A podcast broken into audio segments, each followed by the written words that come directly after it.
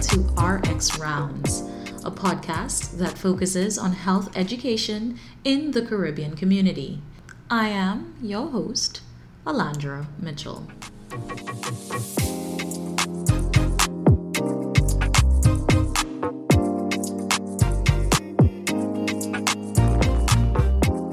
Hi, everyone. Welcome back to RX Rounds.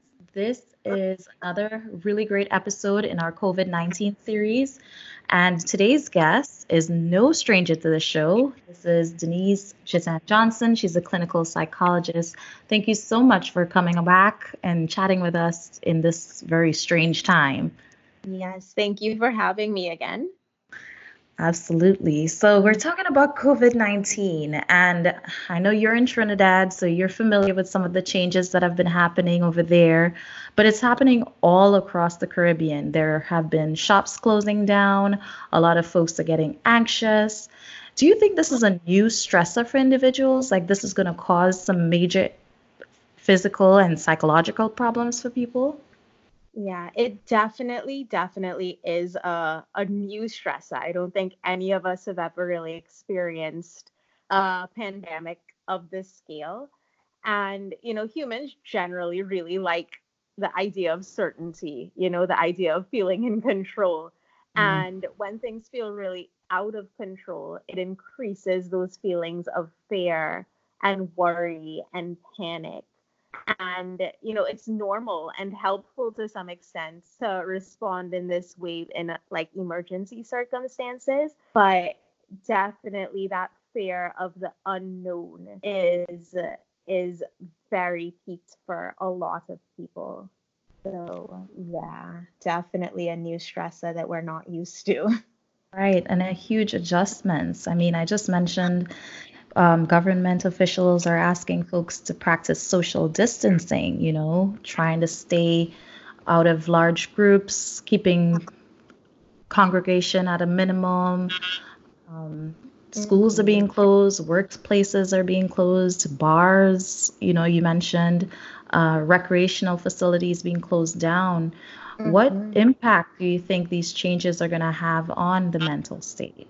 Yeah, so I mean, this is a big shift for, I think, everybody kids, adults, businesses across the board. People are dealing with a lot right now.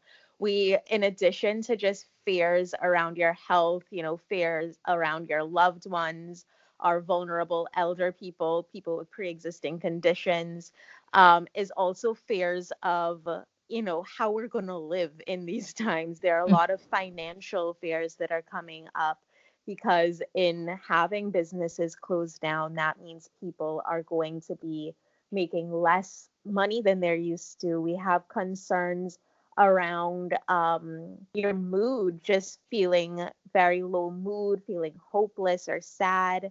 Some people are just feeling apathetic to the whole situation you know they just don't care, you know, maybe burying their heads in the sand a little bit.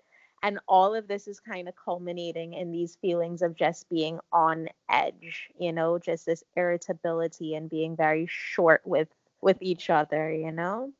So it's having huge impact across the board. And one thing that I don't think we're thinking a lot of is how this is impacting the kids. Mm-hmm. Um, definitely i think the the feel and it's like a very caribbean thing when we talk about kids being out of school. The first thing you think of is you know oh my gosh my children aren't going to be getting this academic learning you know? Yeah. they're thinking that they're going to be out of school. What about exams? What about um, SEA common entrance and just very real concerns from parents on that end. But also, we have to be considerate of the emotional side of it too, you know? Um, is that all of these feelings that we're feeling as adults, our kids are feeling, and you think, you know, really young ones, they mightn't be noticing, but even down to like the two year olds, they're noticing that there's a change. They're noticing that there's a shift. And I think it's important for us to to attend to those feelings in our kids as well. Yeah. And I think about this being specifically more impactful in West Indians because we're such a community community based uh, group of individuals. You know, we're used to being in large um, gatherings, even amongst family, we're very much tight knit, as we would mm-hmm. say. Mm-hmm. And I think we're very touched. You know, you greet people by hugging and kissing. So I think even just this idea of not having physical contact with each other is a big shift for us. Um, you know, just this waving or giving an elbow nudge or I think seeing that shift in um, greeting has been something. And uh, I think it's something to keep in mind in especially our our Caribbean touchy feely society. Yeah. Mm-hmm. Yeah, we also hear some crazy stories about the erratic purchasing that people are doing, you know, buying out toilet paper and cleaning out the grocery stores. These are very specific behaviors associated with psychological changes. Mm-hmm. Mm-hmm. And I think it's definitely when we have this heightened sense of panic, people lose the ability to, you know, think clearly and really be mindful of one another and each other's needs and just take like having compassion with one another. So with the erratic buying and the wiping out of hand sanitizers, I think people need to be able to take a step back, you know, and realize that one, you don't need to clear out the shelf, there's enough for everybody. And two, in the absence of some of these things that you think are are vital, you can survive. You can use soap and water instead of hand sanitizer. Yeah. There, there's really no logical reason for you need you to have like bales and bales of toilet paper. Is that yeah. your your usual monthly supply would probably be be fine, but when we have this this rushed panic buying, it's really fueled by that uncertainty coming back to that idea. You know, people just don't know what to do and don't know what to expect. So they expect everything and right. then become very erratic in their behaviors. So I think we really need to emphasize this idea of taking a pause, taking a step back, um, making lists, making, you know, rational decisions with our purchases, rational decisions with our interactions with each other. Um, being mindful as well that because one of the things that I've been hearing a lot is, oh, you know, I'm healthy, I'm fine, I'll be okay. And this very kind of individualistic idea that you know, I have a good immune system. I'm healthy. I don't have any pre-existing conditions. I could manage having this this um this virus.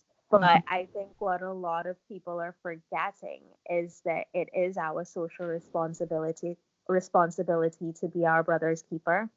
Mm-hmm. In that yes, we as individuals as healthy, you know, under 30 somethings are going to be okay but we have to think about how we are transmitting to those who are more vulnerable and those who might have pre-existing undiagnosed conditions and just that space of being respectful of one another this idea that in taking care of yourself and your physical health you're in fact taking care of your community as well um, yeah. is an important idea to to focus in on yeah, and one of the things I, I can't drive home enough with this virus is that even those who are asymptomatic can mm-hmm. still transfer the virus to others, which is why we're asking to practice social distancing.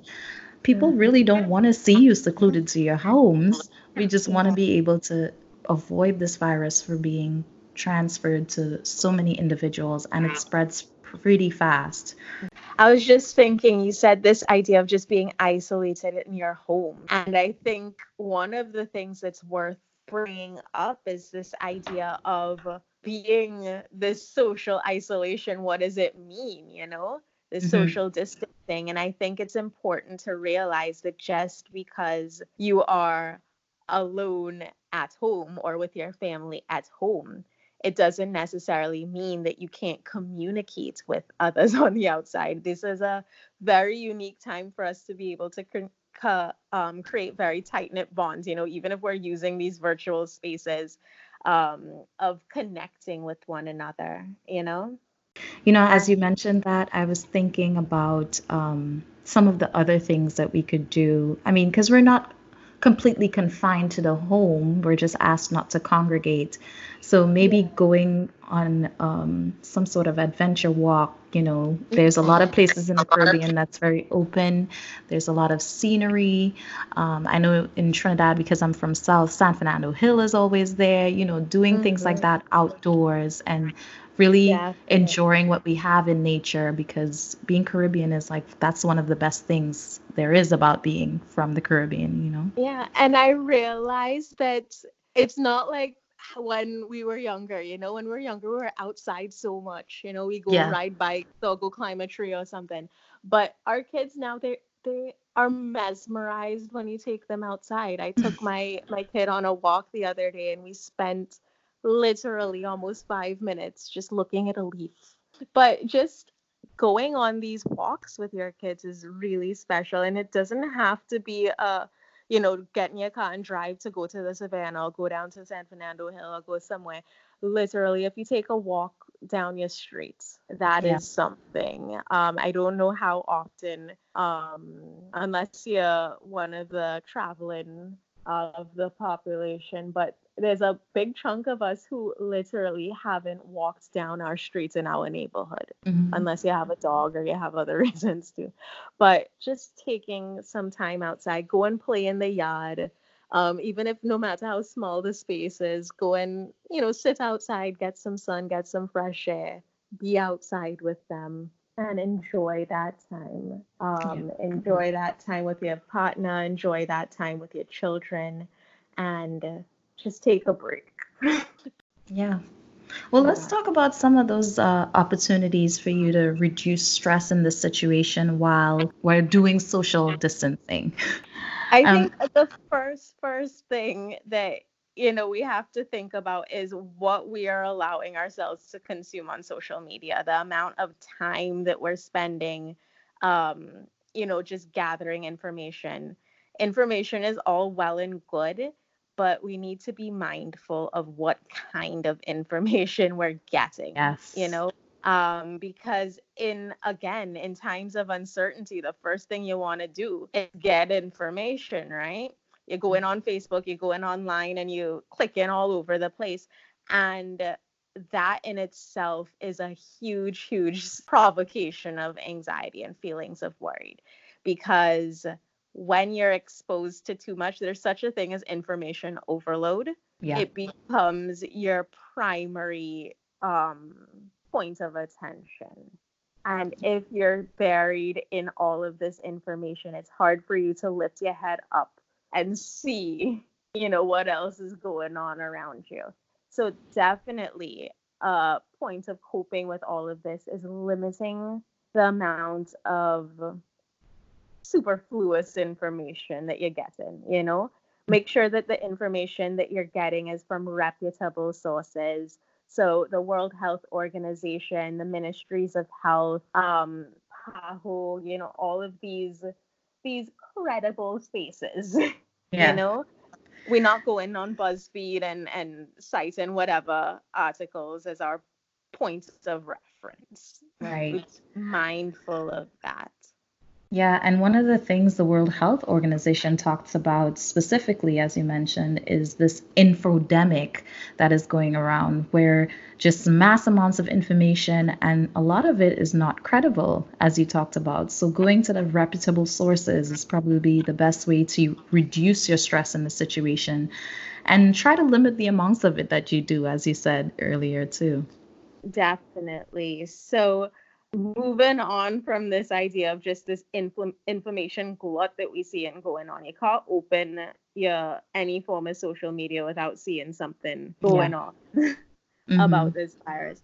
But I think it's definitely worthwhile to um, use this time to connect through different things. You know, play board games with your kids and your family. Um, if it is that you're living on your own, connect and reach out in a more meaningful way through calls, text, internet. They're really um I think that this is a a fun time for us as an adult as adults to play a little bit more, you know. We have a lot more downtime now. Even if it means that you're working from home, you don't have this commute in and out of the office. You have more free time on your hands. So use this time to, you know, play, free up a little bit, connect with your your your friends in a more meaningful way, have conversations, play board games, you know, pick up a new hobby, find yeah. you know something that you were very interested in doing but just haven't had the time to be able to. So using this space as a point of reconnecting with yourself, reconnecting with your loved ones. I think it's a very unique opportunity that we have right now. And in doing that, we're definitely going to be shifting our attention and our focus away from the scary unknown. Yeah. Using yeah. a little bit of this time to reflect, you know, on your life, reflect on some of these things that you might might have been avoiding dealing with or you mightn't have had the time to deal with. I know one of the big things I'm catching up on is folding laundry. So that's my my thing that I ignore. I'm very grateful for my time. Yeah. to be able to attend to some of these tasks and these chores that kind of get shoved aside in a normal day-to-day rush. There's this practice called mindful action that I think is something that is often overlooked. And it's really this space of being completely attentive to whatever task it is that you're doing and not letting all of the bustle and the noise on the outside distract you. And one thing that I love, I love that they're telling people to wash their hands so much because that in itself is mindfulness in practice. Yeah. Pay attention when you're washing your hands. Use it as a point of pause in your day. Focus on you know sudsing up all of the crevices and all of the spaces and the ways that we're being told to wash our hands. And just be mindfully present as you're doing it. I think that that's such a unique opportunity to just focus on your mental health and your own self-care. Yeah.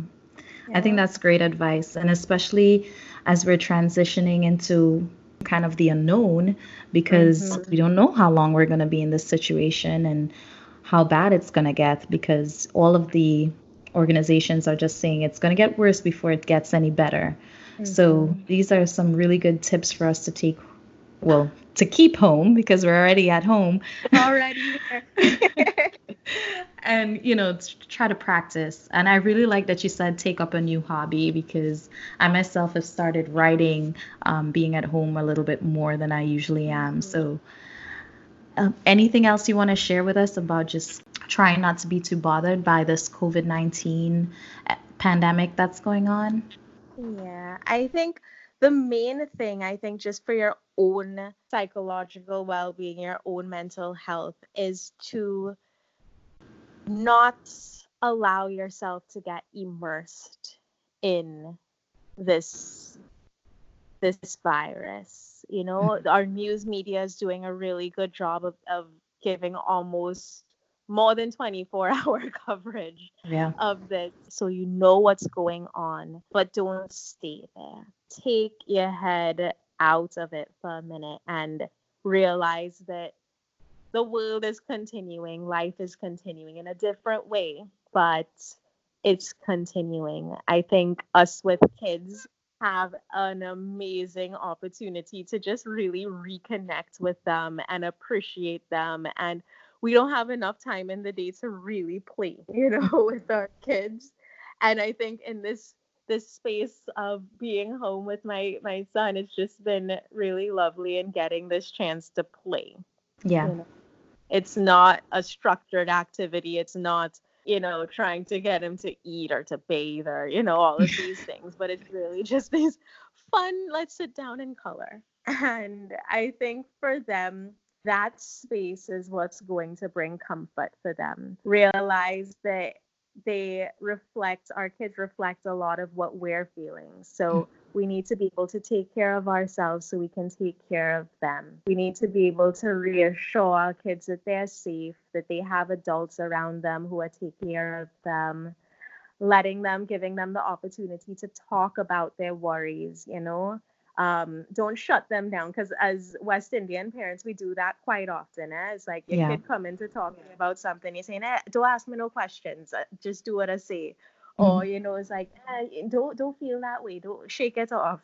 But really, it's it's something special for kids to to and adults. I'm not saying kids, adults need this too, but just to be able to talk about your worries not in a way that you're expecting anybody to to fix it for you, but mm-hmm. getting to voice what you're feeling is very helpful in just being able to reconcile it and move move away from the feeling. Yeah. Yeah. Mm-hmm. Well, it's so good chatting with you again, Denise. I'm really happy we were able to talk a little bit about the psychological effects of this situation. Thank you again for having me. I'm always here. And I think one thing I, I didn't mention mm-hmm. is that um, a lot of the psychologists, both locally and in the Caribbean region, we're switching to being able to have online practice. So if it is that you're struggling, don't think that because we're um, social distancing that help isn't accessible that um, you can have access access to online therapy and online services uh, through video call, through audio call, whatever you're comfortable with. It's being facilitated. So don't think that if it is you're struggling mentally that you have to do it alone. So remind our listeners how they can get on to you or reach out to you, especially now that they have a lot more time. yes. So I you can find me on Instagram at TT Psych and also on Facebook, uh, Denise Chitan Johnson, clinical psychologist. So you can look out for me on those places there. Um, also, I will have a list of other resources that could be available as well on those pages. Awesome. Well, thanks again. So it's good chatting with you. Thank you. Fear and anxiety around this disease can be very overwhelming. Pay attention to your emotions and the emotions of your children and loved ones, and seek help if you're having difficulty coping with the changes occurring with this virus. For more information about today's guest, Denise Chitan Johnson, please visit our website, rxrounds.com. And don't forget to like, comment, and subscribe to our channel. See you next round.